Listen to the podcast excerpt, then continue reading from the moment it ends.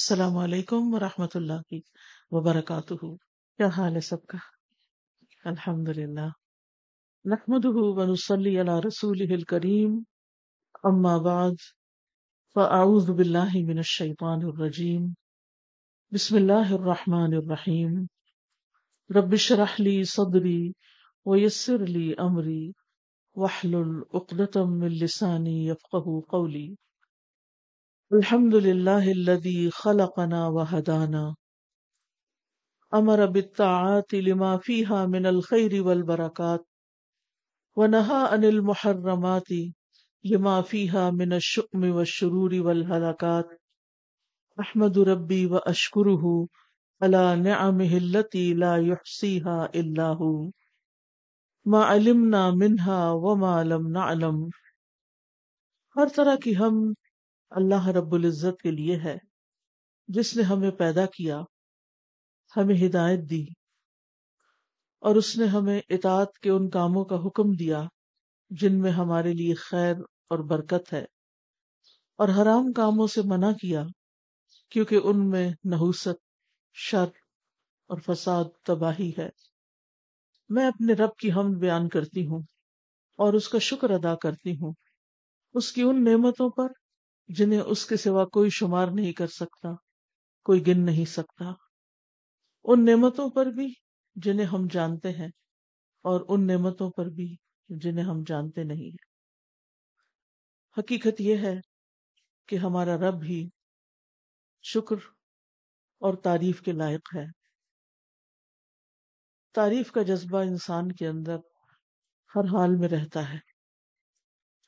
جب بھی وہ کسی اچھی چیز کو دیکھتا ہے، تو اس کی تعریف کیے بغیر نہیں رہتا۔ لیکن سب سے زیادہ تعریف کس کی؟ وہ جو خود نظر نہیں آتا۔ لیکن بے شمار نشانیاں اس کے وجود پر دلالت کرتی ہیں۔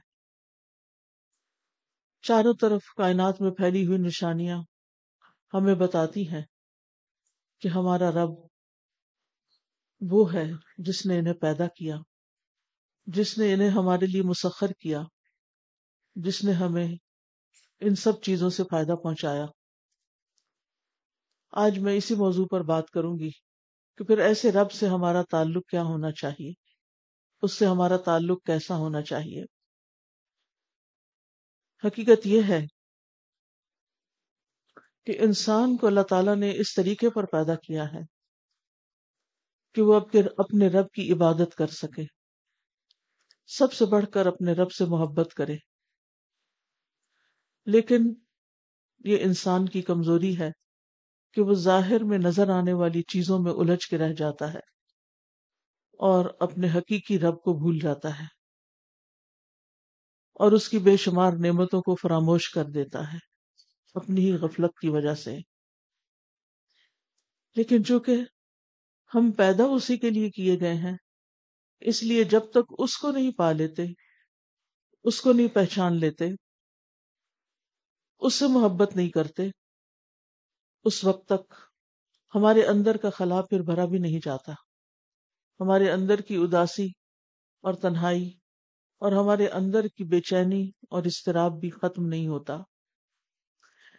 اس لیے بہت ضروری ہے یہ بات کہ ہم اپنے رب کو پہچانے اور اس سے اپنا تعلق مضبوط کریں اس کے آگے جھک جائیں اور اپنے قیمتی ترین جذبات اس کے لیے وقف کر دیں۔ اور جب تک ہم یہ نہیں کرتے، اس وقت تک ہماری زندگی مکمل نہیں ہوتی۔ دنیا میں بھی ہم بے شمار نعمتوں سے صحیح معنوں میں فائدہ نہیں اٹھا سکتے۔ اور آخرت کی سب سے بڑی نعمت اور وہ اللہ سبحان تعالیٰ کا دیدار۔ اس کا شوق جب تک دنیا میں نہیں ہوتا، وہاں بھی اس کی لذت نہیں پا سکتے۔ لہذا بے حد ضروری ہے کہ ہم اپنے رب کو پہچانے اور اس کی اطاعت اس حال میں کریں کہ واقعی وہ ہم سے راضی ہو جائے۔ ہمارا رب کون ہے؟ اور خاص طور پر انبیاء علیہ السلام نے رب کو کیسے پہچانا؟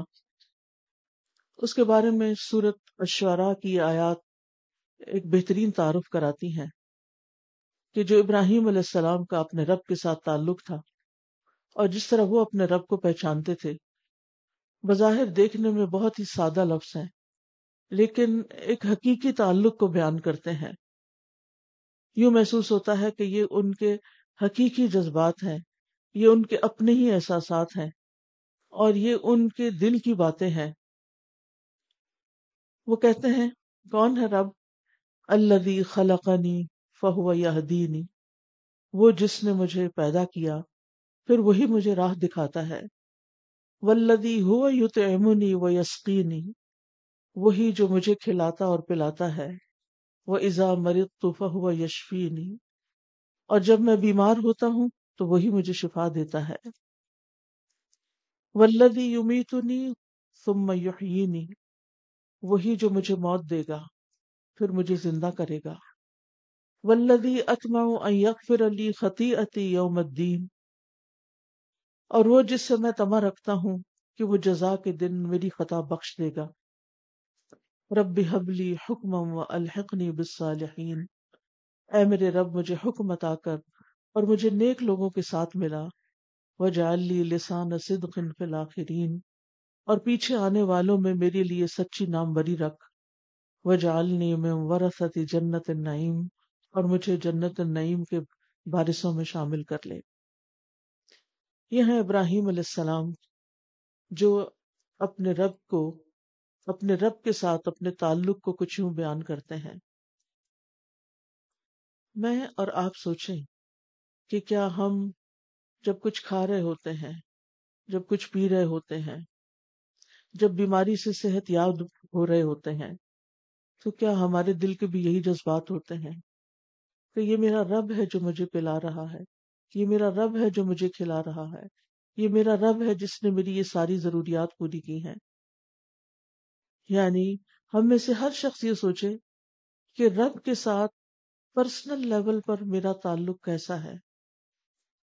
کہ جس کو جو میرے اور میرے رب کے درمیان ہی ایک راز ہے، جس کا اظہار میں اپنے رب کے سامنے ہی کرتی رہتی ہوں، جس کو میں دل ہی دل میں یاد کرتی رہتی ہوں، جو ہر موقع پر مجھے یاد رہتا ہے، ہر نعمت کے پانے پر مجھے اسی کا خیال آتا ہے۔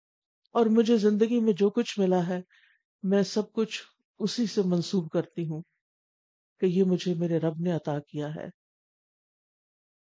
کیونکہ رب کے ساتھ ہر شخص کا اپنے طور پر ایک تعلق ہونا، ایک پرسنل لیول پر تعلق ہونا بہت ضروری ہے۔ ہمارا رب اگرچہ سارے جہانوں کا رب ہے، اللہ خالق و کل شعی ہر چیز کو وہی پیدا کرنے والا ہے۔ وہی خالق ہے، وہی مالک ہے، وہی اس پوری کائنات کی تدبیر کر رہا ہے، اس کا نظام چلا رہا ہے۔ سارے امور اسی کی طرف لوٹتے ہیں۔ ساری مخلوق کو پیدا کرنے کے بعد اس کی رہنمائی بھی اسی نے کی ہے۔ اللہ آتا کل شعی ان خلقہ ثم ہدا۔ وہ جس نے ہر چیز کو اس کی شکل و صورت بخشی پھر اس کو راستہ دکھایا۔ وہ ہر چیز پر نگرانی کر رہا ہے۔ ہر چیز کی حفاظت کرنے والا ہے۔ حکم ان سب پر اسی کا چلتا ہے۔ سارے کا سارا حکم اور سارے کے سارے فیصلے اسی کی جناب سے صادر ہوتے ہیں۔ کاموں کی تدبیر بھی اسی کے ہاتھ میں ہے۔ زندگی اور موت کا رب بھی وہی ہے۔ آسمان اور زمین میں پائی جانے والی ہر ہر چیز کا وہ علم رکھتا ہے۔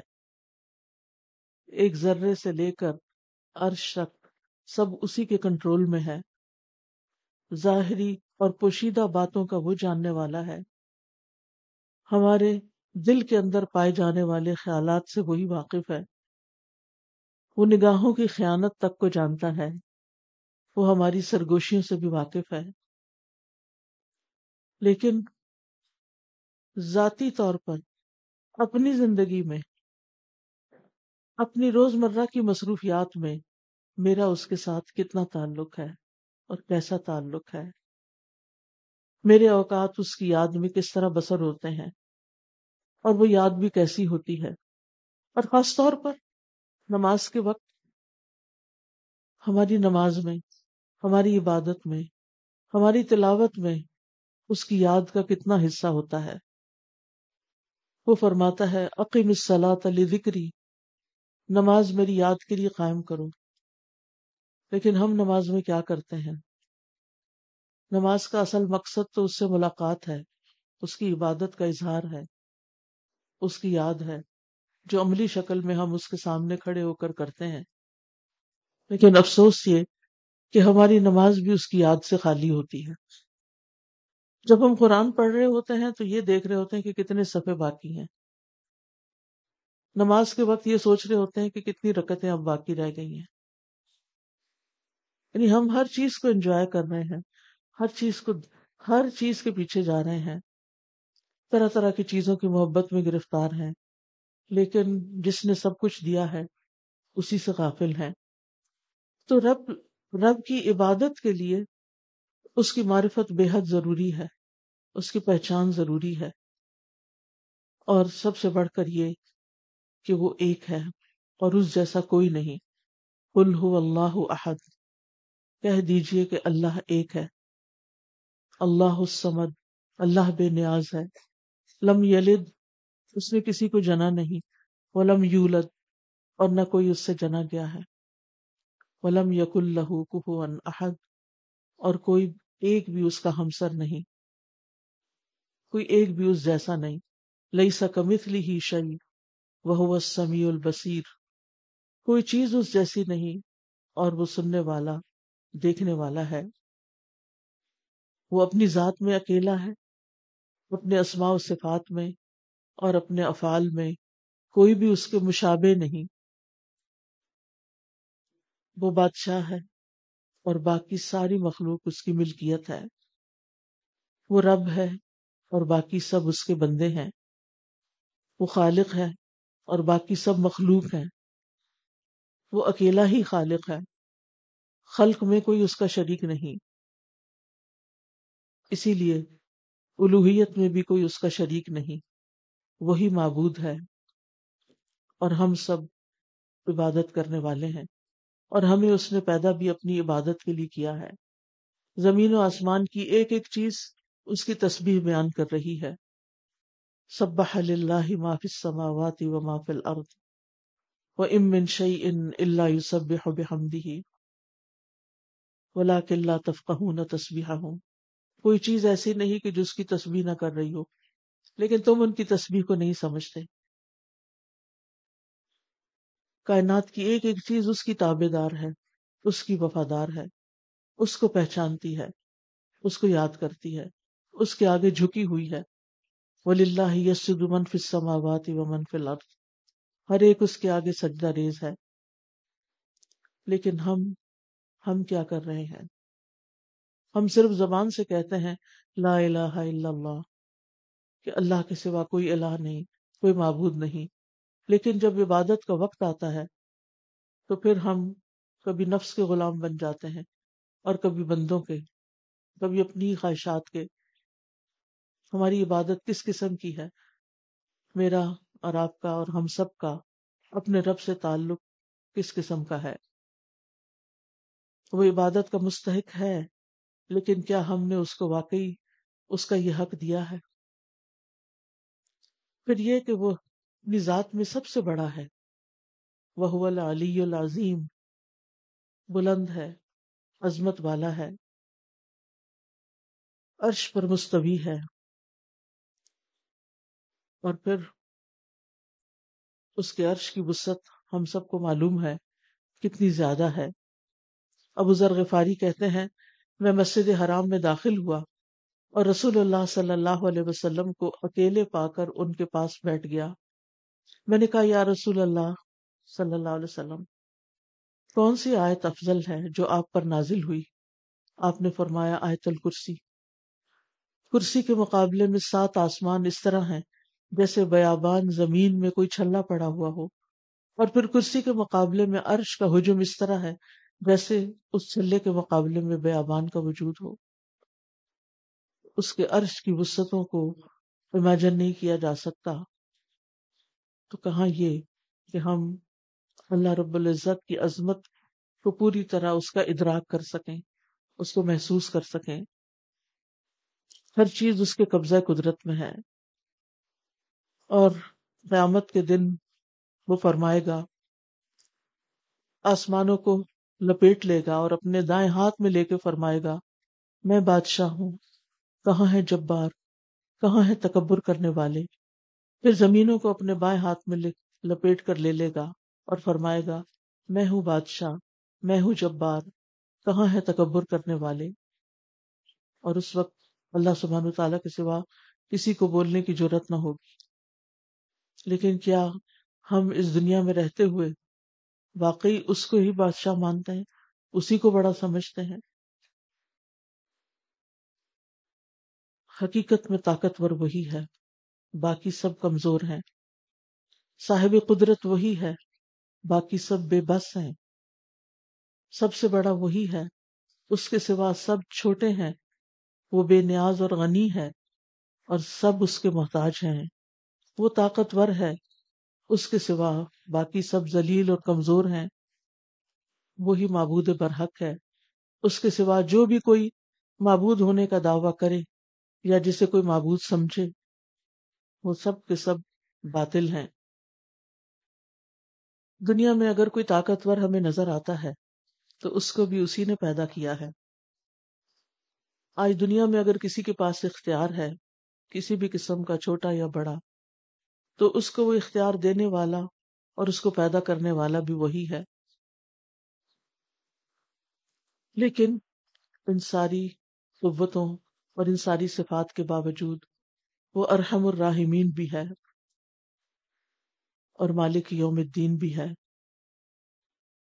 نہایت رحم فرمانے والا ہے، لیکن انسانوں کو بدلہ بھی خود دے گا۔ جو بھی وہ اس کے ساتھ دنیا میں معاملہ کر کے جائیں گے۔ دنیا میں رسک بھی وہی ہمیں دیتا ہے اور آخرت میں جنت اور جہنم میں ڈالنے کا فیصلہ بھی اسی کا ہوگا۔ بے مثال صفات والا ہے۔ ہر چیز سے پہلے ہے اور سب سے آخر میں بھی وہی ہے۔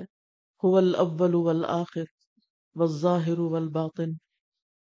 ہر چیز پر وہی غالب ہے اور ہر چیز کے پیچھے وہ باطن ہے۔ ہر چیز کو وہ جاننے والا ہے۔ وحدہ لا شریک اللہ علم میں سب سے بڑا ہے۔ اللہ یعلم ما تحمل كل انثى وما تغیز الارحام وما تزداد۔ وكل شيء عنده بمقدار عالم الغیب والشہادت الکبیر المتعال اللہ جانتا ہے جو ہر مادہ اٹھائے ہوئے ہے اور جو کچھ رحم کم کرتے ہیں اور جو زیادہ کرتے ہیں اور ہر چیز اس کے ہاں ایک اندازے کے ساتھ ہے وہ غیب اور حاضر کو جاننے والا ہے بڑا بلند نہایت بلند بہت بڑا اور نہایت بلند ہے عالم الغیب و شہادہ ہے غیب اور حاضر سب کا جاننے والا ہے۔ ماضی، حال اور مستقبل ہر زمانے سے واقف ہے۔ ہر چیز پوری طرح اس کی قبضے قدرت میں ہے۔ وہ جس چیز میں جیسا چاہے تصرف کرے، کوئی اس کو روک نہیں سکتا۔ جس کو جو چاہے دے، کوئی منع نہیں کر سکتا۔ اور جس سے چاہے روک لے، کوئی اس کو دے نہیں سکتا۔ اللہ لا مانع لما آتیتا۔ ولا معطی لما منعتا ولا ينفع ذا الجد منك الجد اس کے لیے سب کچھ کرنا آسان ہے۔ لہذا جب ہم اس سے مانگے تو اس کی شان کو سامنے رکھ کے مانگے۔ اپنے پیمانوں کو سامنے رکھ کے نہیں۔ جو چیزیں ہمیں ناممکن لگتی ہیں، اس کے لیے عین ممکن ہے۔ جو ہمیں مشکل لگتا ہے، اس کے لیے وہ سب آسان ہے۔ وہ بڑا ہے۔ بہت بڑا، بہت بلند، اس کا نام بھی بہت بابرکت ہے۔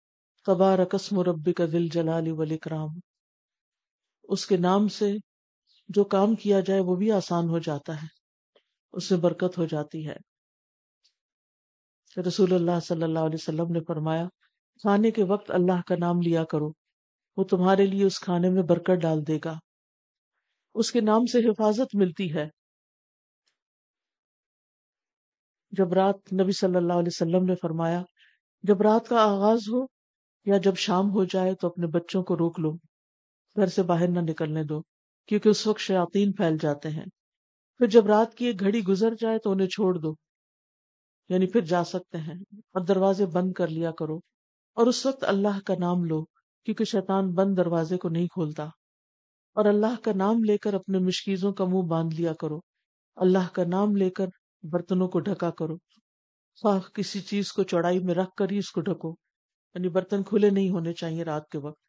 اور اپنے چراغ سونے سے پہلے بجھا دیا کرو۔ اسی طرح جب صبح شام تین دفعہ اس کا نام لیا جائے اور یہ دعا پڑھی جائے تو کوئی چیز انسان کو نقصان نہیں دیتی۔ بسم اللہ لا يضر مع اسمه شيء في الارض ولا في السماء وهو السميع العليم ہمارا رب حقیقی بادشاہ ہے۔ اس کے سوا جس کسی نے بادشاہت کا دعویٰ کیا ہے، وہ اس کے لیے ہمیشہ کے لیے نہیں تھی۔ وہ عارضی تھی، وقتی تھی نا پائیدار تھی اور بے شمار بادشاہ ذلت سے دوچار ہو کر بادشاہت سے رخصت ہوئے۔ حقیقی بادشاہ وہی ہے۔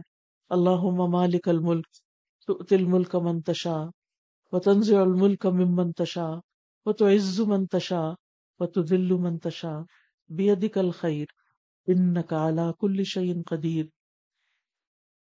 تمام مخلوقات، چاہے اوپر کی دنیا میں ہو یا نیچے کی دنیا میں، صرف اور صرف اسی کی ملکیت میں ہے سورج، چاند، ستارے، رات، دن، فرشتے، انسانوں کی روحیں، جن، پرندے، جانور، جمادات، نباتات، سمندر، نہریں۔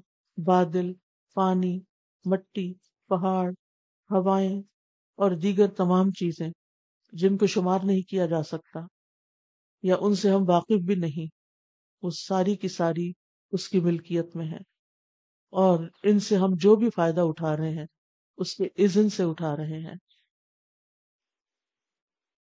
اور وہ ان تمام چیزوں کو اکیلے ہی اون کرتا ہے۔ اس کا ان میں کوئی بھی شریک نہیں ہے۔ اور بغیر کسی رکاوٹ کے اپنی مرضی کے ساتھ انہیں چلاتا ہے۔ اس کی بادشاہت ہر چیز پر ہے، سمندروں پر بھی، ستاروں اور سیاروں پر بھی، خشکی پر بھی، زمین پر بھی، آسمانوں پر بھی۔ کوئی مخلوقات میں سے کوئی ایک بھی ایسا نہیں کہ جو اس کے دائرۂ اختیار سے باہر ہو یا اس کے اختیارات میں کسی قسم کی کوئی بھی شراکت رکھتا ہو۔ وہ سارے خزانوں کا بھی مالک ہے۔ وہ امن شعی ان اللہ ان دنا خزاں کوئی بھی چیز نہیں، مگر اس کے کئی خزانے ہمارے پاس ہیں۔ ولی اللہ خزائن السماوات والارض آسمانوں اور زمین کے سارے خزانے اسی کے پاس ہیں۔ اگر تمام انسان، اولین و آخرین، جن و انس ایک چٹیل میدان میں کھڑے ہو کر اللہ تعالیٰ سے مانگنے لگے اور اللہ تعالیٰ ان کو وہ سب کچھ عطا کر دیں جو وہ مانگ رہے ہیں تو بھی اس کے خزانوں میں کوئی کمی واقع نہیں ہوگی۔ مگر جتنی سمندر میں سوئی ڈال کے نکالنے سے پانی میں کمی واقع ہوتی ہے۔ یعنی نتھنگ کچھ بھی کمی نہیں۔ وہی پریشانیوں کو دور کرنے والا ہے۔ وہی بیماریوں کو دور کرنے والا ہے۔ وہی دکھوں، دکھ، دکھوں کو دور کرنے والا ہے۔ بندوں کی تمام ضروریات وہی پوری کرتا ہے۔ لہذا دکھ ہو یا ضرورت ہو، اسی کی طرف رجوع کرنے کی ضرورت ہے۔ جب ہم اسے پکارتے ہیں تو ہماری پکار سنتا ہے۔ وہ اداسا اللہ کا عبادی انی قریب اجیب دعوت ادانی اور جب میرے بندے تجھ سے میرے بارے میں سوال کرے تو بے شک میں قریب ہوں۔ میں پکارنے والے کی دعا قبول کرتا ہوں جب وہ مجھے پکارتا ہے۔ یعنی اللہ تعالیٰ سنتا ہے اور دعائیں قبول کرتا ہے۔ وہ بڑے حیا والا ہے۔ اسے اس بات سے حیا آتی ہے کہ اس کا بندہ اس کے سامنے ہاتھ پھیلائے اور وہ ان ہاتھوں کو خالی لوٹا دے۔ وہی بندوں کا فقر دور کرنے والا ہے۔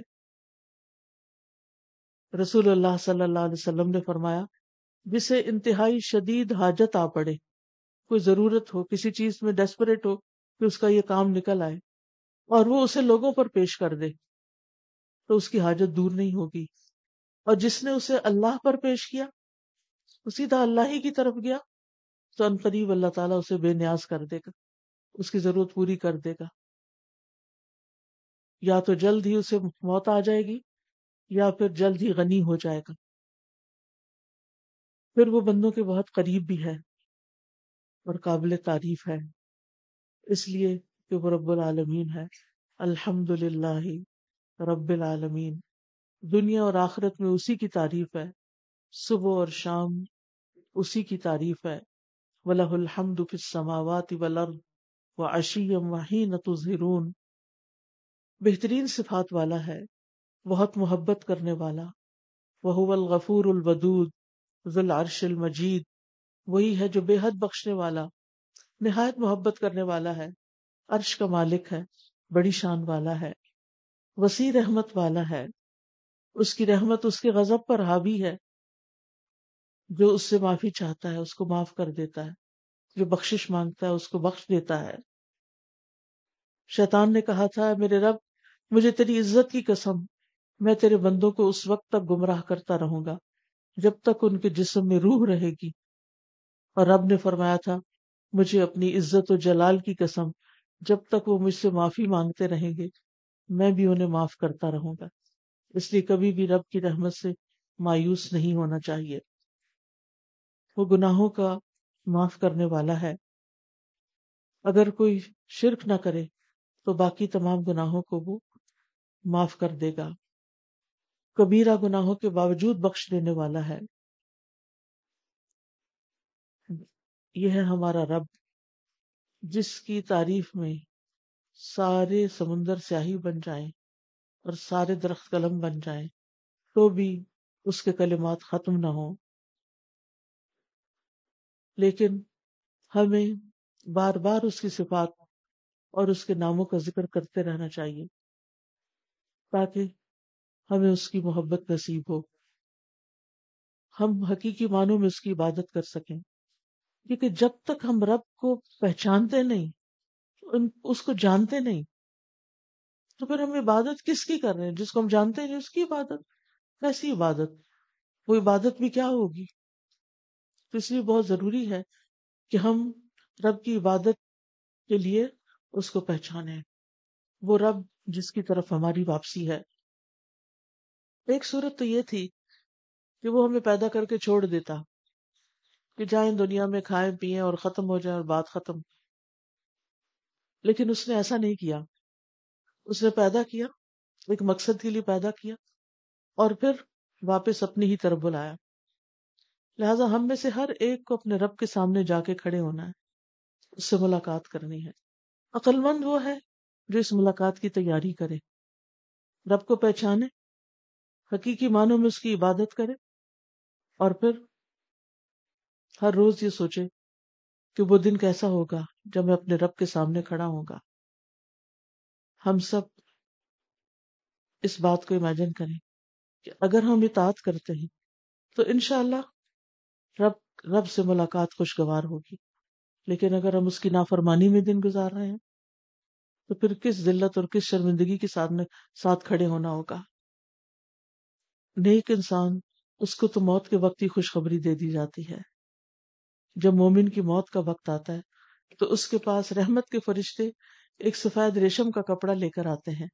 وہ کہتے ہیں، اپنے رب کی طرف نکل آ یعنی روح آ جاؤ۔ اللہ کی راحت کی طرف یعنی اللہ تعالیٰ تجھے راحت اور سکون عطا کرے گا۔ اور اس کے رزق کی طرف۔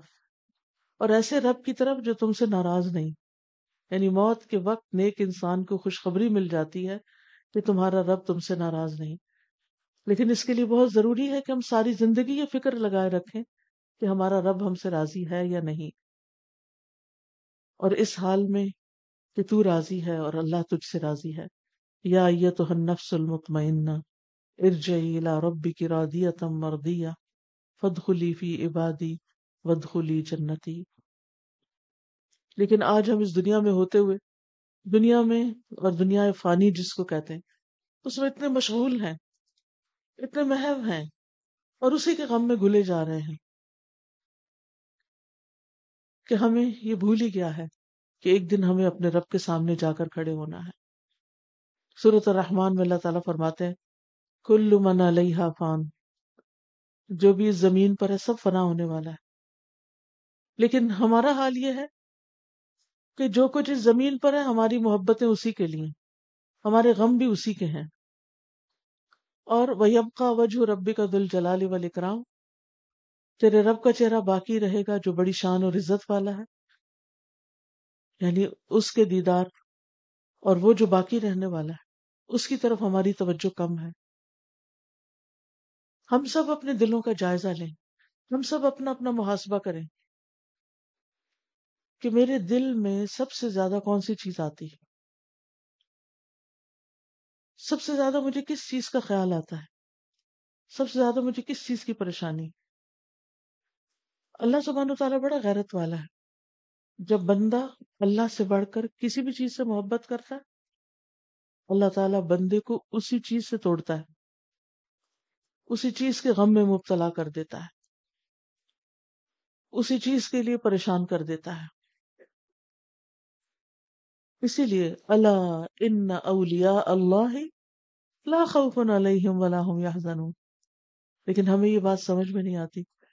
کیونکہ ہم نے اللہ کا ولی ہونے کا کبھی سوچا ہی نہیں کہ ہم سب سب چیزوں سے بڑھ کر اللہ ہی سے محبت کرنے والے ہوں۔ اور یہ ایک حقیقت ہے کہ جب انسان کا اللہ پہ توکل ہو جاتا ہے، وہ اللہ کو پہچان لیتا ہے اور دوسری طرف اس دنیا کی حقیقت کو بھی پہچان لیتا ہے، تو پھر دنیا کے غم ہلکے ہو جاتے ہیں اور کچھ لوگوں کے تو بالکل ہی ختم ہو جاتے ہیں۔ کیونکہ انہیں پتا ہے کہ دنیا اپنے سارے مسائل کے ساتھ ایک دن اپنے اینڈ کو پہنچے گی۔ لیکن صرف باقی رہنے والی چیز تو ہمارا رب ہی ہے۔ اس لیے اس کو راضی کرنے کی فکر کرنی چاہیے۔ اس کی طرف توجہ کی فکر چاہیے۔ اس سے محبت کرنی چاہیے۔ اس کو اس کو منا لینا چاہیے۔ کیونکہ وہ دنیا میں ہی وقت ہے۔ مرنے کے بعد یہ نہیں ہو سکے گا۔ تو رب سے میرا تعلق کیسا ہونا چاہیے پھر؟ سب سے پہلی بات تو یہ کہ رب پر ایمان، ایسا ایمان، ایسا یقین کہ جس میں کوئی شک نہ ہو۔ اور اس ایمان کے ساتھ اس کی عبادت، اس ایمان میں اس کی محبت بھی شامل ہے اور اس کا خوف بھی شامل ہے۔ جب عبادت میں محبت اور خوف دونوں چیزیں شامل ہو جاتی، تو عبادت کا لطف ہی کچھ اور ہو جاتا ہے۔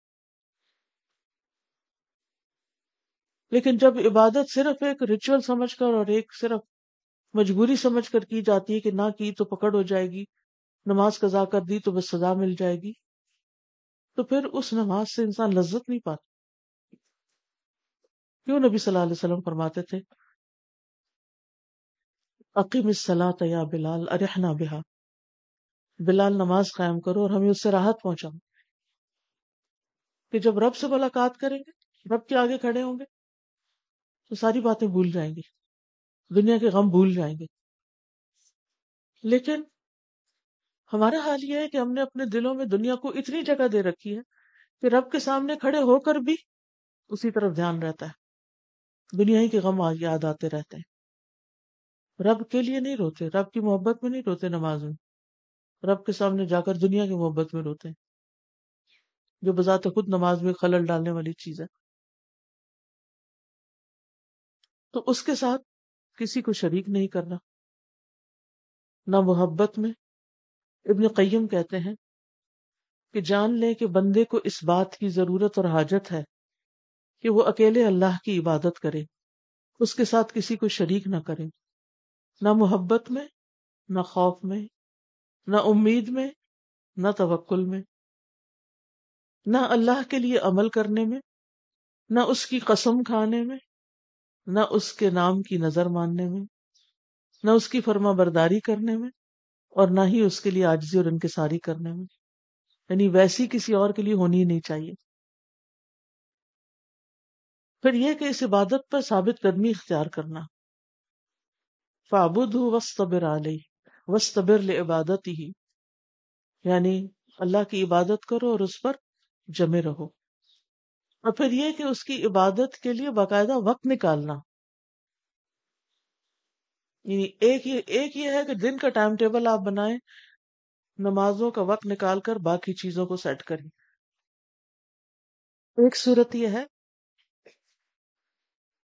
کہ دن کی پلاننگ کرتے ہوئے پہلے نمازوں کے اوقات متعین کرنا کہ کس وقت کون سی نماز پڑھنی ہے۔ اور پھر اس کے بعد آج کے اہم کام کون سے ہیں، وہ کس وقت کر رہے ہیں۔ یا تو ان سے پہلے ہوں یا ان کے بعد ہوں۔ اے، نماز کے وقت بعض اوقات کوئی پروگرام رکھ دیا جائے، بعض اوقات کوئی میٹنگ رکھ دی جائے، بعض اوقات کسی کو ملنے کا ٹائم دے دیا جائے اور حیرت ہوتی ہے کہ یہ کیسے۔ پھر کیا ہوتا ہے؟ نہ نماز کی طرف توجہ اور نہ کام کی طرف توجہ۔ ادھورے کام۔ نہ نماز کا لطف اٹھایا اور نہ کسی کام کا لطف اٹھایا۔ تو رب کی عبادت کے لیے وقت نکالنا اور رب کی عبادت کو پرائرٹی پر رکھنا۔ پھر جو ہماری عبادات ہیں، جس میں نماز روزہ وغیرہ شامل ہے، وہ اپنی جگہ۔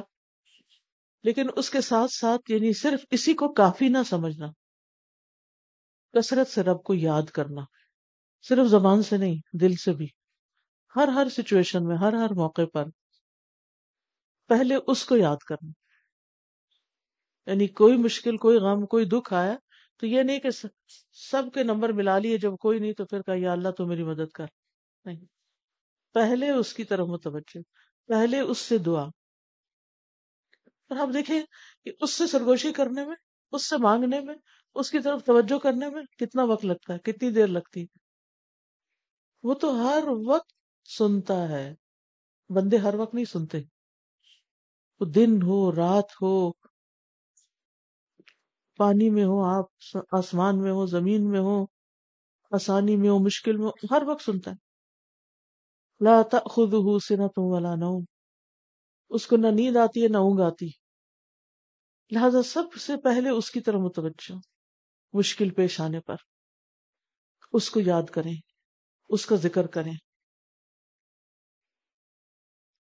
اور عبادت میں خوبصورتی اس احساس کے ساتھ لائیں کہ گویا ہم اسے دیکھ رہے ہیں۔ اور اگر یہ نہیں، تو وہ تو ہمیں دیکھ رہا ہے۔ پھر یہ کہ جو کچھ کریں، اسی کے لیے کریں۔ یہی عبادت بن جائے گی۔ یعنی ہر چیز عبادت، ہر قول اور فعل عبادت بن جاتا ہے جب اللہ کے لیے کیا جاتا ہے۔ خالصتاً اسی کے لیے اور اس کی پسند کے مطابق۔ کیونکہ قل ان سلاتی و نسخی و محیا و مماتی للہ رب العالمین۔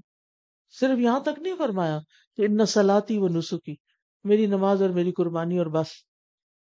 کیونکہ ہماری عبادت یہاں تک ہے نا، نماز اللہ کے لیے، قربانی اللہ کے لیے، اور محیا زندگی میری کس کے لیے؟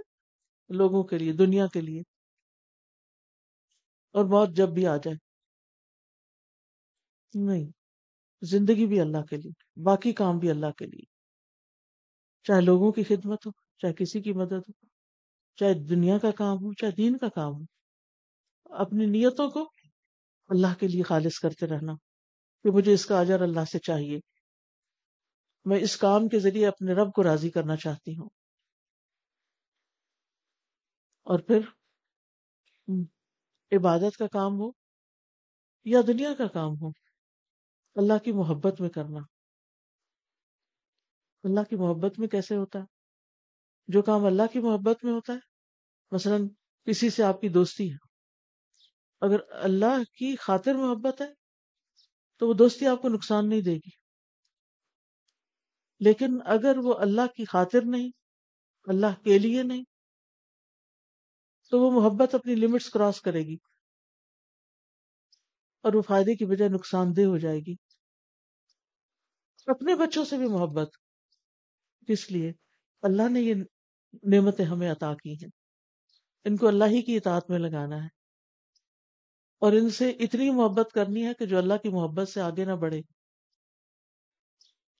جب آپ اس کو اپنی جگہ پر رکھیں گے نا، تو پھر بچوں کی طرف سے ملنے والی خوشی اور غم اور سب کچھ بھی اپنے ایک لمٹ کے اندر آ جائے گا۔ وہ آپ کو ڈسٹرب نہیں کرے گا۔ لیکن جب وہ لمٹ کراس کر جاتی ہے محبت ان کی، یا کسی بھی چیز کی محبت، تو پھر وہی انسان کے لیے مصیبت بن جاتی۔ وہی انسان کے لیے دکھ اور تکلیف اور پریشانی کا سبب بن جاتی ہے۔ لہذا اللہ سے تعلق کس طرح ہونا چاہیے؟ عبادت اسی کے لیے ذکر اسی کا، محبت اس سے، خوف بھی اسی کا، اور سب سے بڑھ کر خوف اسی کا، اور غائبانہ طور پر اللہ سے ڈرنا۔ نا وہ ازل فتل جنت للمتقین غیر بعید غیر بعید هذا ما توعدون لكل اواب حفیظ من خشی الرحمن بالغیب وجاء بقلب منیب ادخلوها بسلام. ذلك يوم الخلود. لهم ما يشاءون فيها ولدينا مزید اور جنت متقین کے قریب کر دی جائے گی، جو کچھ بھی دور نہ ہوگی. یہ ہے جس کا وعدہ تم سے کیا جاتا تھا.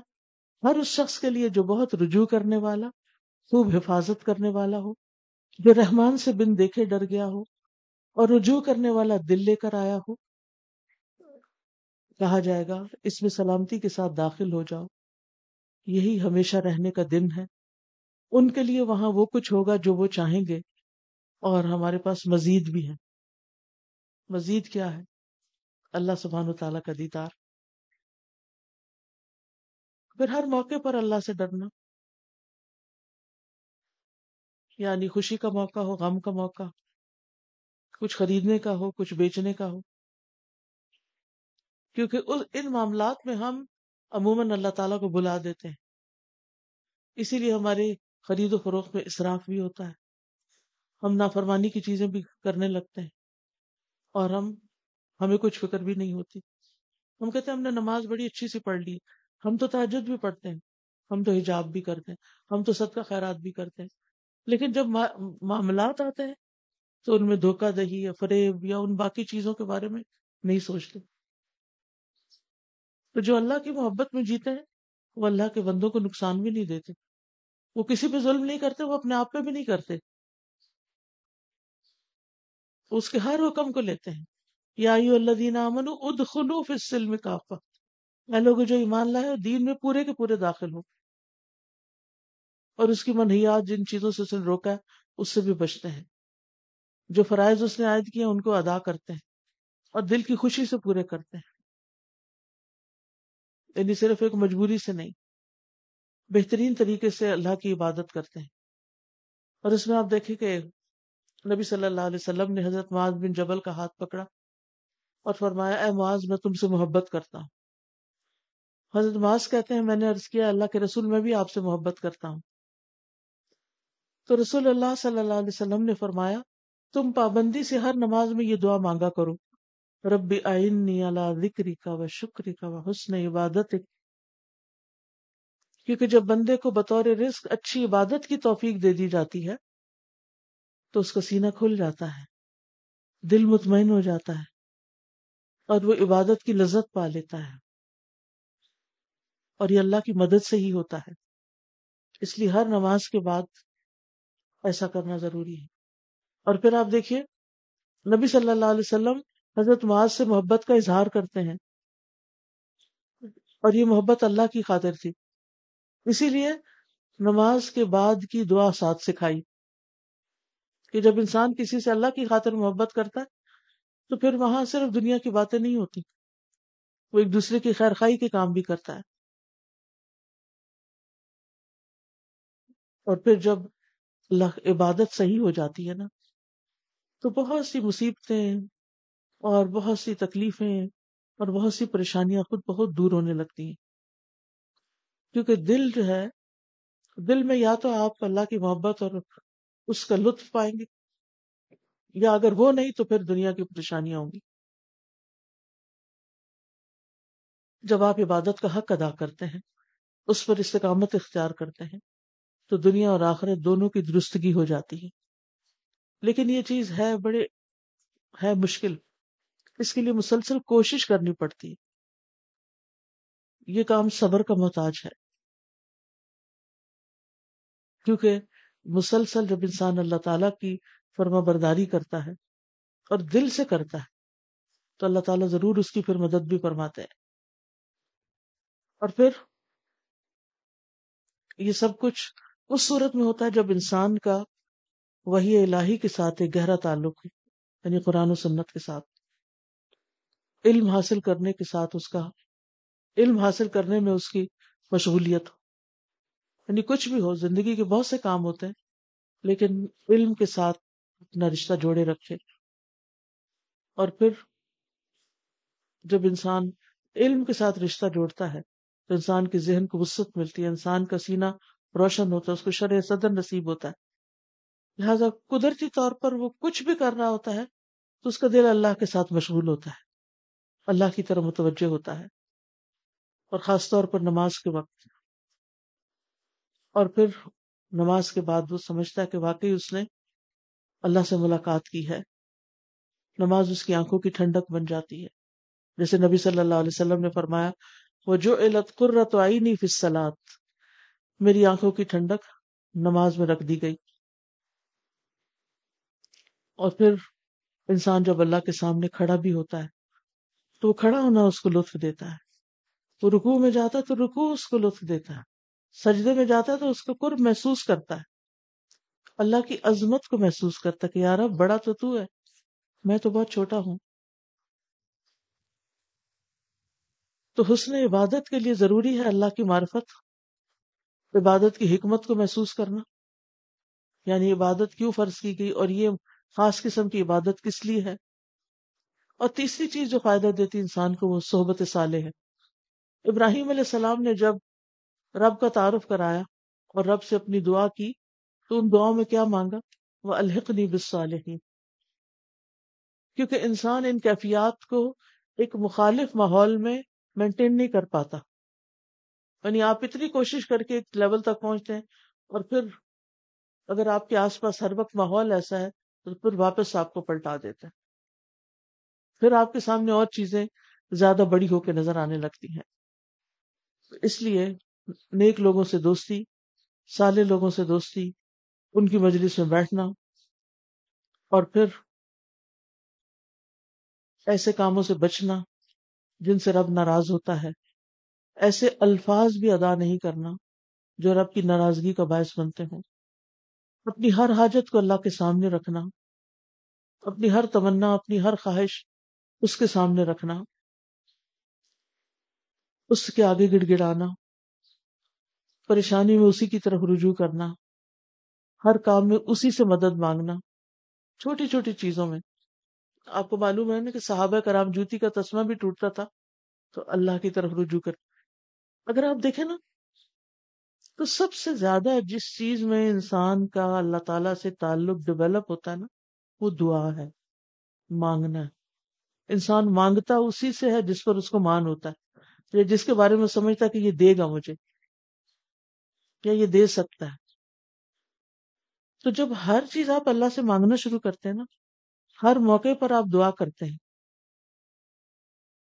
تو وہ آپ کا ایک ایسا کنیکشن ہوتا ہے کہ وہ کسی اور طریقے سے نہیں بنتا۔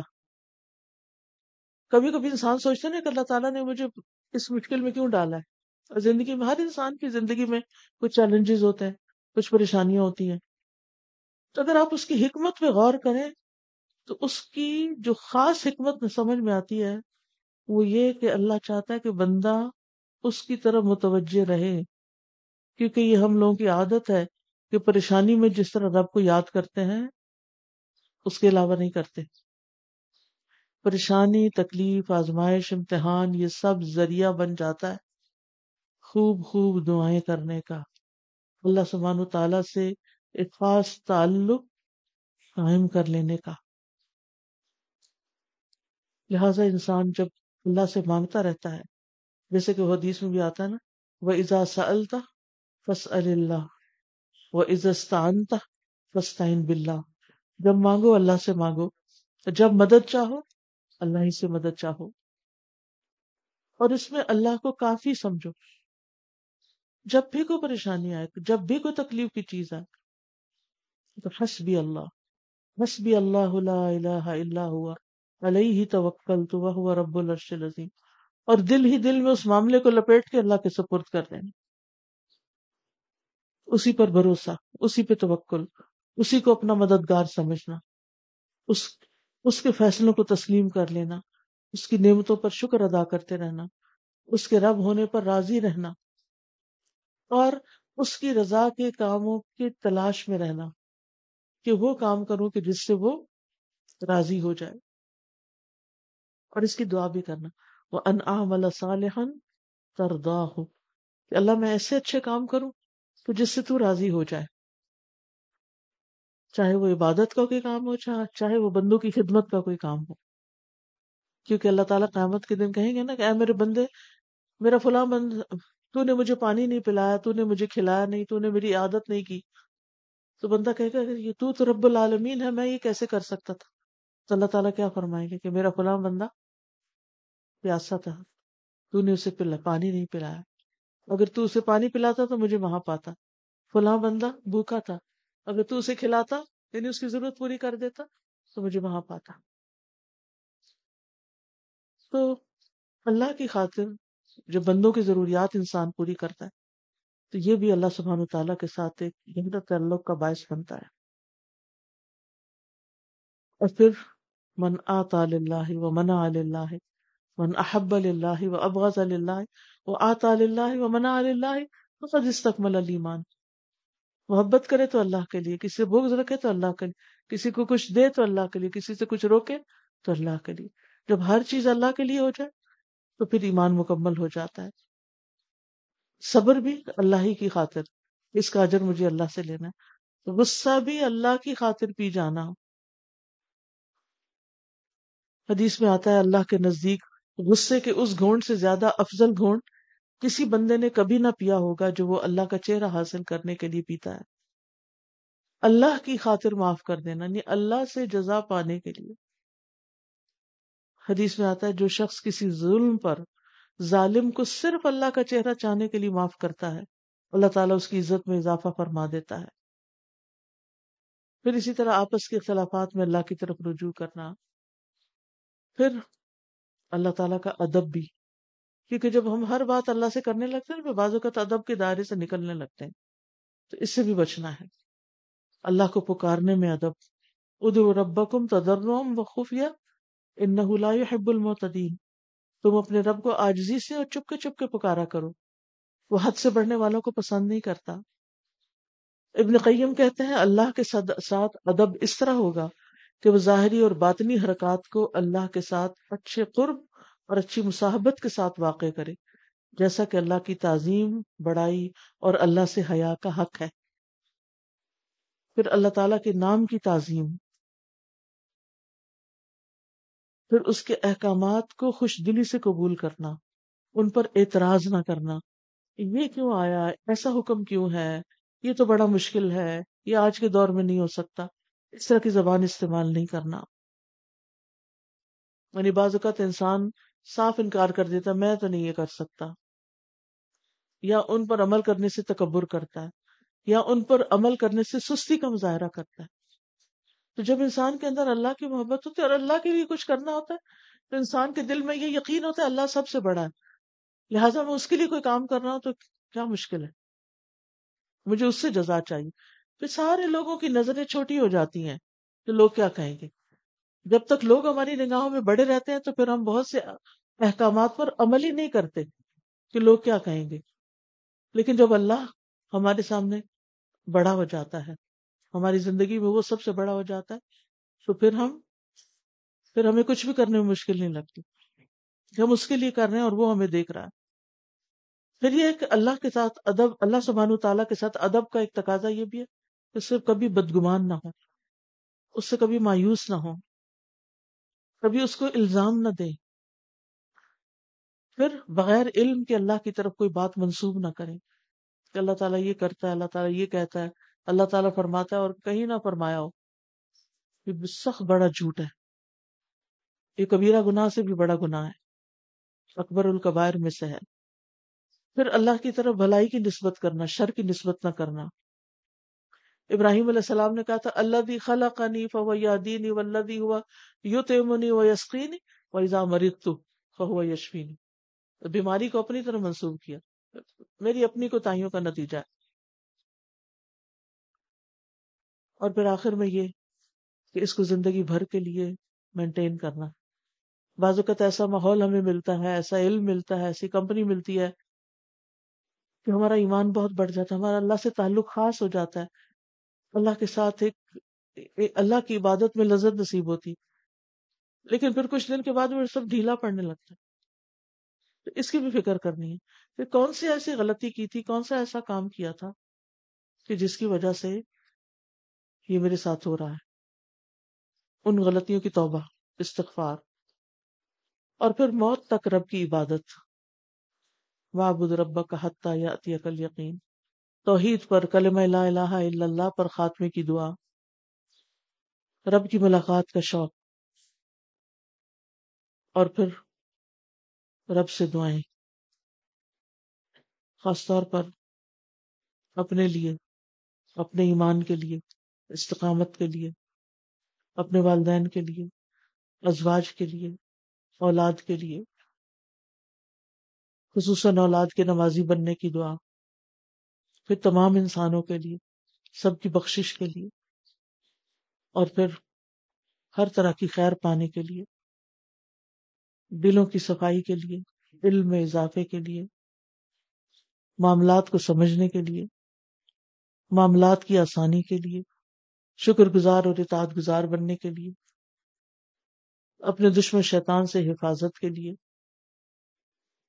لہذا جب دعائیں ہم اللہ سے کریں گے اور دنیا اور آخرت کی ساری بلائیاں پانے کے لیے اور جنت میں اپنے رب کا دیدار پانے کے لیے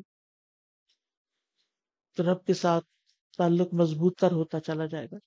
جس بندے کی دعاؤں میں کمی ہوتی ہے، اس کے رب سے تعلق میں بھی کمی واقع ہو جاتی تو دعائیں تعلق بڑھانے کا بہترین ذریعہ ہے اللہ سبحانہ و تعالیٰ ہمارے اس تعلق کو بہترین کر دے، مضبوط کر دے اور ہر ہر آن یہ تعلق مضبوط سے مضبوط تر ہوتا چلا جائے۔ واخر دعوانا الحمد للہ رب العالمین۔ اگر آپ کے ذہن میں کوئی اور بات ہو کچھ ایڈ کرنا چاہتے ہو تو یو آر موسٹ ویلکم۔ السلام علیکم استاد جی۔ وعلیکم السلام۔ استاد جی آج الحمد للہ سما الحمد للہ رب العالمین۔ آپ کے اس پورے لیکچر میں مجھے ایسا لگ رہا ہے جیسے فک القلوب پورا نچوڑ کے دوبارہ ریوائو ہو گیا ہمارے ساتھ۔ میں فک القلوب کی ایک اسٹوڈنٹ ہوں، مجھے ایسا لگتا ہے کہ واقعی حقیقت جو اللہ کی پہچان مجھے ہوئی ہے، وہ اس کتاب کو پڑھنے کے بعد ہوئی ہے۔ ہمیں نام پتا ہوتے ہیں اللہ کے، ان کے میننگ بھی پتا ہوتے ہیں۔ لیکن جس طرح سے اس کتاب میں اس کو بیان کیا گیا اور اس کو پڑھنے کے بعد جو تعلق میرا اللہ سبحانہ و تعالیٰ سے مضبوط ہوا، جتنا توکل میرا اللہ سے بڑھا، کہ مجھے محسوس ہوا کہ اللہ تعالیٰ تو سبب الاسباب ہے، اس کو تو، اس کی بھی ضرورت نہیں ہے نا کہ اگر آگ کا کام ہے جلانا، تو وہ اس کو جلائے گی نہیں۔ اگر اللہ نہیں چاہے گا تو وہ اس کو نہیں جلائے گی۔ حضرت ابراہیم کے معاملے میں میں کہہ رہی ہوں۔ پھر جس طرح سمندر کا واقعہ بیان ہوا، تو یہ ساری چیزیں میرے ذہن میں یہی آ رہی تھی کہ اللہ سے ہمارا تعلق اور دنیا سے ہمارا تعلق۔ پھر اللہ کی طرف محبت اور دنیا سے جو لوگوں سے ہم محبت کرتے ہیں۔ تو جب ساری نسبت ہم اللہ کی طرف لے جاتے ہیں نا تو پھر ہم ان دنیا کی تمام لذتوں سے بے نیاز ہو جاتے ہیں۔ ہمیں پھر کسی کی کوئی بات بری نہیں لگتی ہمیں کسی کا کوئی معاملہ تکلیف نہیں دیتا کوئی پریشانی نہیں لگتی کیونکہ ہمارے دل میں بس یہی آتا ہے اللہ ہے نا۔ تو وہ مجھے وہ والی عبارت بھی بہت اچھی لگتی ہے کلو من احب احب اللہ انصب ہی و من احب غیر اللہ اس سے بھی کہ جب آپ کو وہی آپ نے جس طرح بات کی نا کہ دنیا کی محبت آپ بہت زیادہ جب کسی سے کرتے ہو تو آپ ایکسپیکٹ بھی اس سے کرتے ہو اور وہیں سے اللہ آپ کو چوٹ جو ہے وہ دیتا ہے تو الحمد للہ الحمد للہ آج پھر سے وہ ساری جو ہے نا وہ ریوائو ہو گئی ایمان کی۔ الحمد للہ السلام علیکم۔ ان مجالس کو ذکر کی مجالس اسی لیے کہا جاتا ہے کہ ان میں یاد دہانی کرانی ہوتی ہے۔ بہت سی باتیں ہمیں پتہ ہوتی ہیں ہم بھول جاتے ہیں۔ پھر یاد آ جاتی ہیں پھر کچھ عمل میں آ جاتی ہیں پھر کچھ بھول جاتی ہیں پھر دوبارہ یاد دہانی چاہیے ہوتی ہے۔ السلام علیکم۔ وعلیکم السلام۔ استاذہ جی جیسے آپ بتا رہی تھی کہ علم اور عبادت کے اوپر میں نے جتنا سنا علم اور عبادت کا اتنا زیادہ آپس میں کنیکشن ہے کہ اگر ہم اس کو دیکھیں کہ جب تک ہم علم کی مجالس کو اٹینڈ کرتے رہتے ہیں تب تک ہماری عبادات جو ہیں وہ بہتر ہوتی رہتی ہیں۔ اور جیسے ہی ہم علم کی مجالس سے دور ہوتے ہیں تو ہماری عبادات کیسے ادھر ادھر ہوتی ہیں ہمیں خود بھی نہیں اس کا اندازہ ہوتا۔ ابھی پچھلے دنوں ایک فرانس سے انہوں نے کنورٹ ہوئی تھی، تو انہوں نے میرے سے بات چیت کی، تو انہوں نے کہا کہ مجھے سب سے پہلے شوق ہے کہ میں نماز سیکھوں، کیونکہ میں نے جس رب کی خاطر کلمہ شہادت دیا ہے، مجھے پتا چلے کہ اس نے نماز کیوں بنائی ہے، کس لیے بنائی ہے، اور نماز میں نے سنا ہے کہ مسلمانوں کے لیے ایک بہت بڑی رجوع اللہ ہے۔ اور جب میں نے ان کی بات سنی تو مجھے ایسے لگا کہ جیسے ہم مسلمان نماز کو کوئی امپورٹینس اتنی نہیں دیتے۔ تو ابھی تک وہ یہی کہتی ہے کہ مجھے مصنون نماز اور جس طرح نبی صلی اللہ علیہ وسلم مسلمانوں کے نبی جو ہیں، وہ جس طرح وہ ادا کرتے تھے، مجھے اس طرح سکھائیں۔ کیونکہ میرا دو سال کا بیبی ہے تو میں، وہ ساتھ ساتھ مجھے دیکھے گا تو وہ بھی ویسے ہی کرے گا۔ تو یہ، اس سے میں ان کو یہی کہہ رہی تھی کہ عبادت کے ساتھ جو ہے نا، علم بہت بڑا اس کا کنیکشن ہے۔ بالکل، صحیح فرمایا۔ اور کوئی؟ جی السلام علیکم۔ وعلیکم السلام۔ بس میں ہوں۔ السلام علیکم۔ وعلیکم السلام۔ پہلے تو میں آپ کو یہ کہنا چاہتی ہوں کہ سے بہت محبت کرتی ہوں اللہ کے لیے۔ اور جو میری زندگی میں ایک بہت بڑا چینج آیا ہے اللہ نے آپ کی مطلب آپ ایک اس کی ذریعہ ذریعہ بنی ہے بیسیکلی مجھے آئی اے کلینکل سائیکولوجسٹ مجھے پہلے ایسے لگتا تھا کہ زندگی جو ہے نا اس میں جو سب سے امپورٹنٹ چیز ہے انجوائے کرنا and the most important thing is money مطلب آپ کو اگر اللہ تعالیٰ ساری نعمتوں سے نواز دے تو آپ اب زندگی فلسٹ پہ جی سکتے ہیں اور آپ بہت انجوائے کر سکتے ہیں. اور میرے لیے سب سے امپورٹنٹ اس ٹائم پہ گول تھا ٹو لک بیوٹیفل اور میری ایک ایسی جگہ پہ شادی ہو جہاں پہ یو you نو know, کہ میں لائف فلسٹ پہ جیوں. اور اللہ تعالیٰ نے ایسا کیا۔ مطلب I got married to a person جو ایک انڈسٹریلسٹ تھے اور میں نے مجھے اتنا ماڈرن سسرال ملا کہ جہاں پہ میں جتنا مرضی فیشن کروں سلیو لیس پہنوں، میری مدر ان لا کو کسی کو کوئی ایشو نہیں تھا۔ تو جب مجھے اللہ تعالیٰ نے سب کچھ دے دیا اور جب میں نے سب کچھ کر لیا اور میں ویسی زندگی جی رہی تھی، مجھے سمجھ نہیں آتا تھا کہ لائف میں مسنگ کیا ہے۔ مطلب جو میں نے اللہ سے مانگا کہ میں ابھی ای ٹرون میں بیٹھی ہوئی اس سے اوپر میں کیا مانگوں اللہ سے؟ اور سب کچھ ہو رہا ہے، لیکن پرابلم کیا ہے کہ مجھے سکون کیوں نہیں مل رہا؟ مجھے ابھی بھی کچھ اور چاہیے۔ تو سمجھ نہیں آتا تھا کہ پرابلم کیا ہے پرابلم کس وجہ سے ہو رہا ہے؟ اللہ نے مجھے بیٹے بھی دے دیے۔ ایوری تھنگ گاٹ ہیپن جو ایک سوسائٹی میں ہم سنتے ہیں کہ یہ سب کچھ ہونا چاہیے۔ لیکن جو ایک سب سے بڑا پرابلم تھا نا، وہ یہ تھا کہ جب اللہ تعالیٰ آپ کو سکسیس دیتے ہیں، وہاں پہ ارد گرد کے لوگ آپ کے ساتھ کنیکشن نہیں بنا پاتے۔ آپ اس طرح کے لوگوں میں اٹھنا بیٹھنا شروع کر دیتے ہیں، وہ جو آپ بات کرتی ہیں صحبت کی۔ تو وہاں پہ بیٹھ کے جب مجھے احساس ہوتا تھا کہ ارد گرد کے لوگ کریٹیسائز کر رہے ہیں اچھا یار، اس کو دیکھو، وہ کیسی ہے، یہ کیسی ہے۔ اور جیسے میں اپنے اپنے گھر کے لوگوں کو سنتی تھی کہ یار، ان کو مت انوائٹ کرو مطلب ان کا کیا فائنینشیل اسٹیٹس ہے؟ مطلب دس اینڈ دیٹ تو مجھے اس ٹائم پہ فیل ہوا کہ جس طرح کی صحبت میں میں جاتی جا رہی ہوں اور جس طرح کے لوگوں میں میں ایوالو ہو رہی ہوں، تو I am turning into something جو میں نہیں تھی۔ اور محبت کا ایلیمنٹ اتنا دور جاتا جا رہا تھا اور ایک مٹیریلسٹک وہ تھنکنگ ڈیولپ ہوتی جا رہی تھی اور کچھ سمجھ نہیں آ رہا تھا زندگی میں کہ میں کہاں جا رہی ہوں۔ تو اس پوائنٹ پر پھر مجھے مجھے لگتا تھا، یار، یہ سب کچھ انجوائے کرنے کے لیے کوئی مخلص لوگ بھی ہونے چاہیے جو آپ سے پیار، محبت کی باتیں کریں اور جو آپ کے ساتھ سنسیئر ہو لیکن وہ نہیں ہوتا تھا۔ بیکاز ڈیفینیٹلی کہیں نہ کہیں جلسی آئی جاتی تھی۔ میں بڑا روتی تھی اللہ کے آگے کہ اللہ تعالیٰ، یہ تو میں اکیلی ہو گئی ہوں۔ اور مجھے جس طرح کے آپ فرینڈس دے رہے ہیں، مجھے اس طرح کے فرینڈس نہیں چاہیے۔ تو پھر مجھے ایک سرٹن پوائنٹ پہ ایسا لگا کہ اللہ تعالیٰ کہ میں نے سب سے پیار کر کے دیکھ لیا وائی ناٹ کہ میں آپ سے پیار کر کے دیکھتی ہوں کیا ہوتا ہے؟ مطلب لیٹ می سی کہ آپ تو بڑا کہتے ہیں نا کہ مجھ سے پیار کرو، مجھ سے پیار کرو۔ تو جب میں نے یہ بات سوچی کہ چلو اب میں سب کچھ اللہ کے لیے کروں گی دنیا میں اور سارا کچھ چھوڑ کے بسائڈ آف دا فیکٹ کہ جو اللہ کو پسند ہے، میں اس طرح سے کروں گی۔ تو جب میں نے یہ ٹائنی سا اسٹیپ اٹھایا تو مجھے جیسے اکثر ایک ہماری سوسائٹی میں قرآن کلاس ہوتی تھی، تو ادھر ایک میری چچی تھی، وہ تھوڑا سا اس کا ہیڈ کور کرتی، وہ مجھے کہا کرتی تھی، تم پلیز وہاں پہ جایا کرو، میرے پاس ٹائم نہیں ہوتا تھا۔ تو اس ٹائم پہ پھر میں نے کہا، چلو میں اب جاتی ہوں، تو مجھے صحیح طرح سے دوپٹہ لینا بھی نہیں آتا تھا۔ تو نے کہا، تم ایسے جاؤ گی میں نے کہا، نہیں، چلیں اسٹیپ تو لے گئے نا کہ میں جا رہی ہوں وہاں پر۔ جب میں نے وہاں پہ قرآن تھوڑا تھوڑا پڑھنا شروع کیا تو مجھے بہت مزہ آنا شروع ہوا، مجھے ایسا لگا فیلنگس کنیکٹڈ ہو رہی ہیں۔ لیکن پھر پرابلم یہ تھا کہ وہ ویک میں ایک دفعہ ہوتی تھی، پھر میں ڈسٹریکٹ ہو جاتی تھی۔ تو میں نے کہا، یا اللہ، مجھے مطلب میں کس طرح قرآن پڑھوں؟ مجھے کوئی سورس نہیں تھی۔ تو میری کسی فرینڈ نے یہ دورہ قرآن آپ کا فارورڈ کیا۔ تو میں نے اس کو پلے کرنا شروع کیا۔ تو جیسے ہی میں نے پہلا اسپارہ جب آپ کا پلے کیا، آپ نے آج کل کی زندگی سے ریلیٹڈ جو اگزامپلس دی ہوئی تھیں اور جو آپ نے بتایا ہوا تھا مطلب مجھے لگا یہ تو ایسا لگ رہا تھا جیسے آپ میرے بارے میں بات کر رہی ہوں۔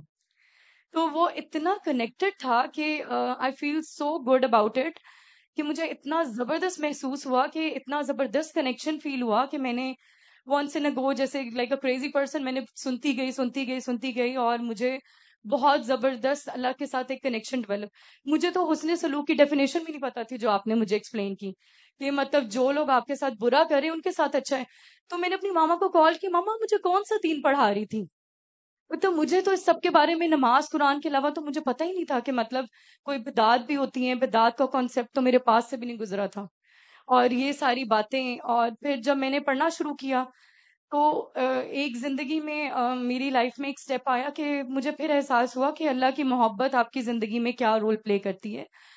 جب میں نے اسٹارٹ کیا تو اس ٹائم پہ سب سے بڑا مسئلہ تو یہ تھا کہ اچھا وہ لوگوں کو ڈسکس کرنا کیسے چھوڑیں؟ غیبت، جھوٹ اور یعنی کہ دنیا میں تو میں اتنی انوالو تھی کہ ہر دوسرے دن پارٹیز ہو رہی ہوتی تھی اور ہر دوسرے دن جانا ہوتا تھا۔ پھر وہی والی بات کہ جب میں اپنے بال کھولتی تھی اپنے آپ کو کیری کرتی تھی تو لگتا تھا کہ اپنے اندر ہی گم ہو جاتی تھی لوگوں کی تعریفوں میں گم ہو جاتی تھی وہ ہو تم تو بہت اچھی لگ رہی ہو دسندار لگتا تھا یہ جو بال ہے نا یہ کنیکشن توڑ رہے ہیں اللہ سے۔ مطلب مجھے بڑا اچھا لگ رہا ہے کہ لوگ مجھے بڑا پلیز کر رہے ہیں جس طرح سے رسپیکٹ دے رہے ہیں۔ مطلب آئی ایم لونگ اٹ پھر مجھے لگا کہ چلو، پھر عمرے پہ گئی میں جب اللہ نے مجھے بلایا، تو وہاں پہ، پھر جا کے مجھ میں ایسی محبت ڈیولپ ہوئی کہ میں نے سوچا، چلو میں ہیڈ کور کر لیتی ہوں۔ لیکن تب بھی مجھے تھا کہ میں کپڑے پہننا اور پردہ تو کبھی کر ہی نہیں سکتی، یہ تو بڑی دور کی بات ہے۔ مطلب نا، ابھی یہاں تک بڑی مشکلوں سے پہنچی ہوں۔ تو خیر، پھر پڑھتی گئی پڑھتی گئی مطلب آپ کو سنتی گئی۔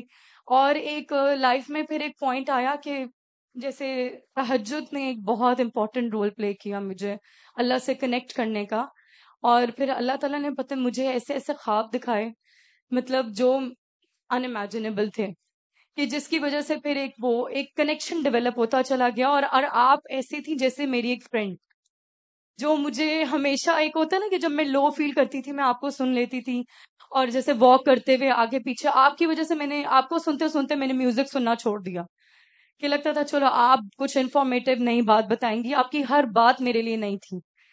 تو اس پوائنٹ پہ مجھے بڑا ایک سکون اور ایک آپ کے لیے محبت ڈیولپ ہونا شروع ہوگی کہ اچھا یہ کون ہے جنہوں نے مجھے یہاں تک اتنی ہیلپ آؤٹ کی؟ پھر بس اس طرح کرتے کرتے پھر ایک پوائنٹ آیا لائف میں جب مجھے پتہ لگا کہ مجھے اللہ سے اتنا پیار ہے کہ اب میں پردہ کر سکتی ہوں۔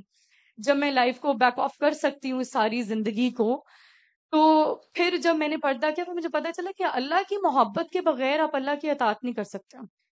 یہ امپاسبل ہے۔ وہ آپ کو سزا لگیں گے۔ مطلب آپ کو وہ امپاسبل کیونکہ ایک ایسی فیملی میں آپ نے پردہ کرنا جہاں پہ لوگ آپ کو مطلب پردے والی عورتوں کو سر پہ دوپٹہ لینے والوں کو سمجھتے ہیں کہ یار یہ کون ہے؟ مطلب اللہ تعالیٰ نے دنیا میں بھی رہنے کو کہا ہے۔ مطلب ہاں ٹھیک ہے، نماز روزہ پڑھ لیا صدقہ دے دیا، ٹھیک ہے۔ دس از ناٹ لائف مطلب وہ آپ سے بات کرنا بھی پسند نہیں کریں گے اگر آپ نے سر پہ دوپٹہ لیا ہوا یا آپ نے وہ کیا وہ ان کے لیے آپ نارمل ہوں گی لائک دس تو وہاں پہ جو مجھے اللہ جس طرح میری اسٹرینتھ بنے، اللہ نے جس طرح سے مجھے وہ سب کچھ کیا اور جس طرح سے میرے شوہر کو کا دل بدلا اور میں جیسے آپ کا جب جب سنتی تھی، میں اپنی مدر نے لا کے پاس جا کے ان کی کاؤنسلنگ کرتی تھی وہ مجھے کہتی تھی، ماں، ہم نہیں، یہ اس طرح نہیں. تو وہ کہتی تھی، میں اپنے بیٹے کی دوسری شادی کرا دینی ہے. تو وہ مجھے بڑا مذاق میں چھیڑتی تھی اس بات سے نا کہ میں تو تمہیں جس طرح کی لائی تھی، تمہیں ہو کیا رہا ہے؟ تو میں نے کہ پھر میں جیسے اللہ نے بڑی ہیلپ کی مطلب ان کو کاؤنسلنگ میں ان کی کرتی رہی، اس طرح سے کہ دیکھیں مما اللہ تعالیٰ تو ایسے کہہ رہے ہیں، یہ سب چیزیں جو ہمیں مل رہی ہیں this and all and that اور پھر شکر الحمد للہ اللہ نے میرے لیے آسانیاں پیدا کی۔ لیکن اسٹل مجھے تھا کہ مجھے دو تین ایسی دعائیں چاہیے تھی کہ کہ جس سے میرے دل میں اللہ کے لیے محبت اور بڑھے۔ تو میں اللہ تعالیٰ سے، وہ خیر میرا اور اللہ کا سیکرٹ ہے تو پھر اللہ تعالیٰ نے مجھے وہ، جب وہ دعائیں مجھے پتا چلی اور وہ سب تو it was the happiest day of my life اور آپ سے ملنے کا بھی آج ڈریم پورا ہو گیا۔ I love you so much for the sake of اللہ اور جزاک اللہ۔ کو۔ نماز کا وقت ہو گیا۔ اوکے سبحانک اللہم و بحمدک۔ اشد اللہ لا الہ الا انت استغفرک و اطوب السلام علیکم ورحمۃ اللہ وبرکاتہ.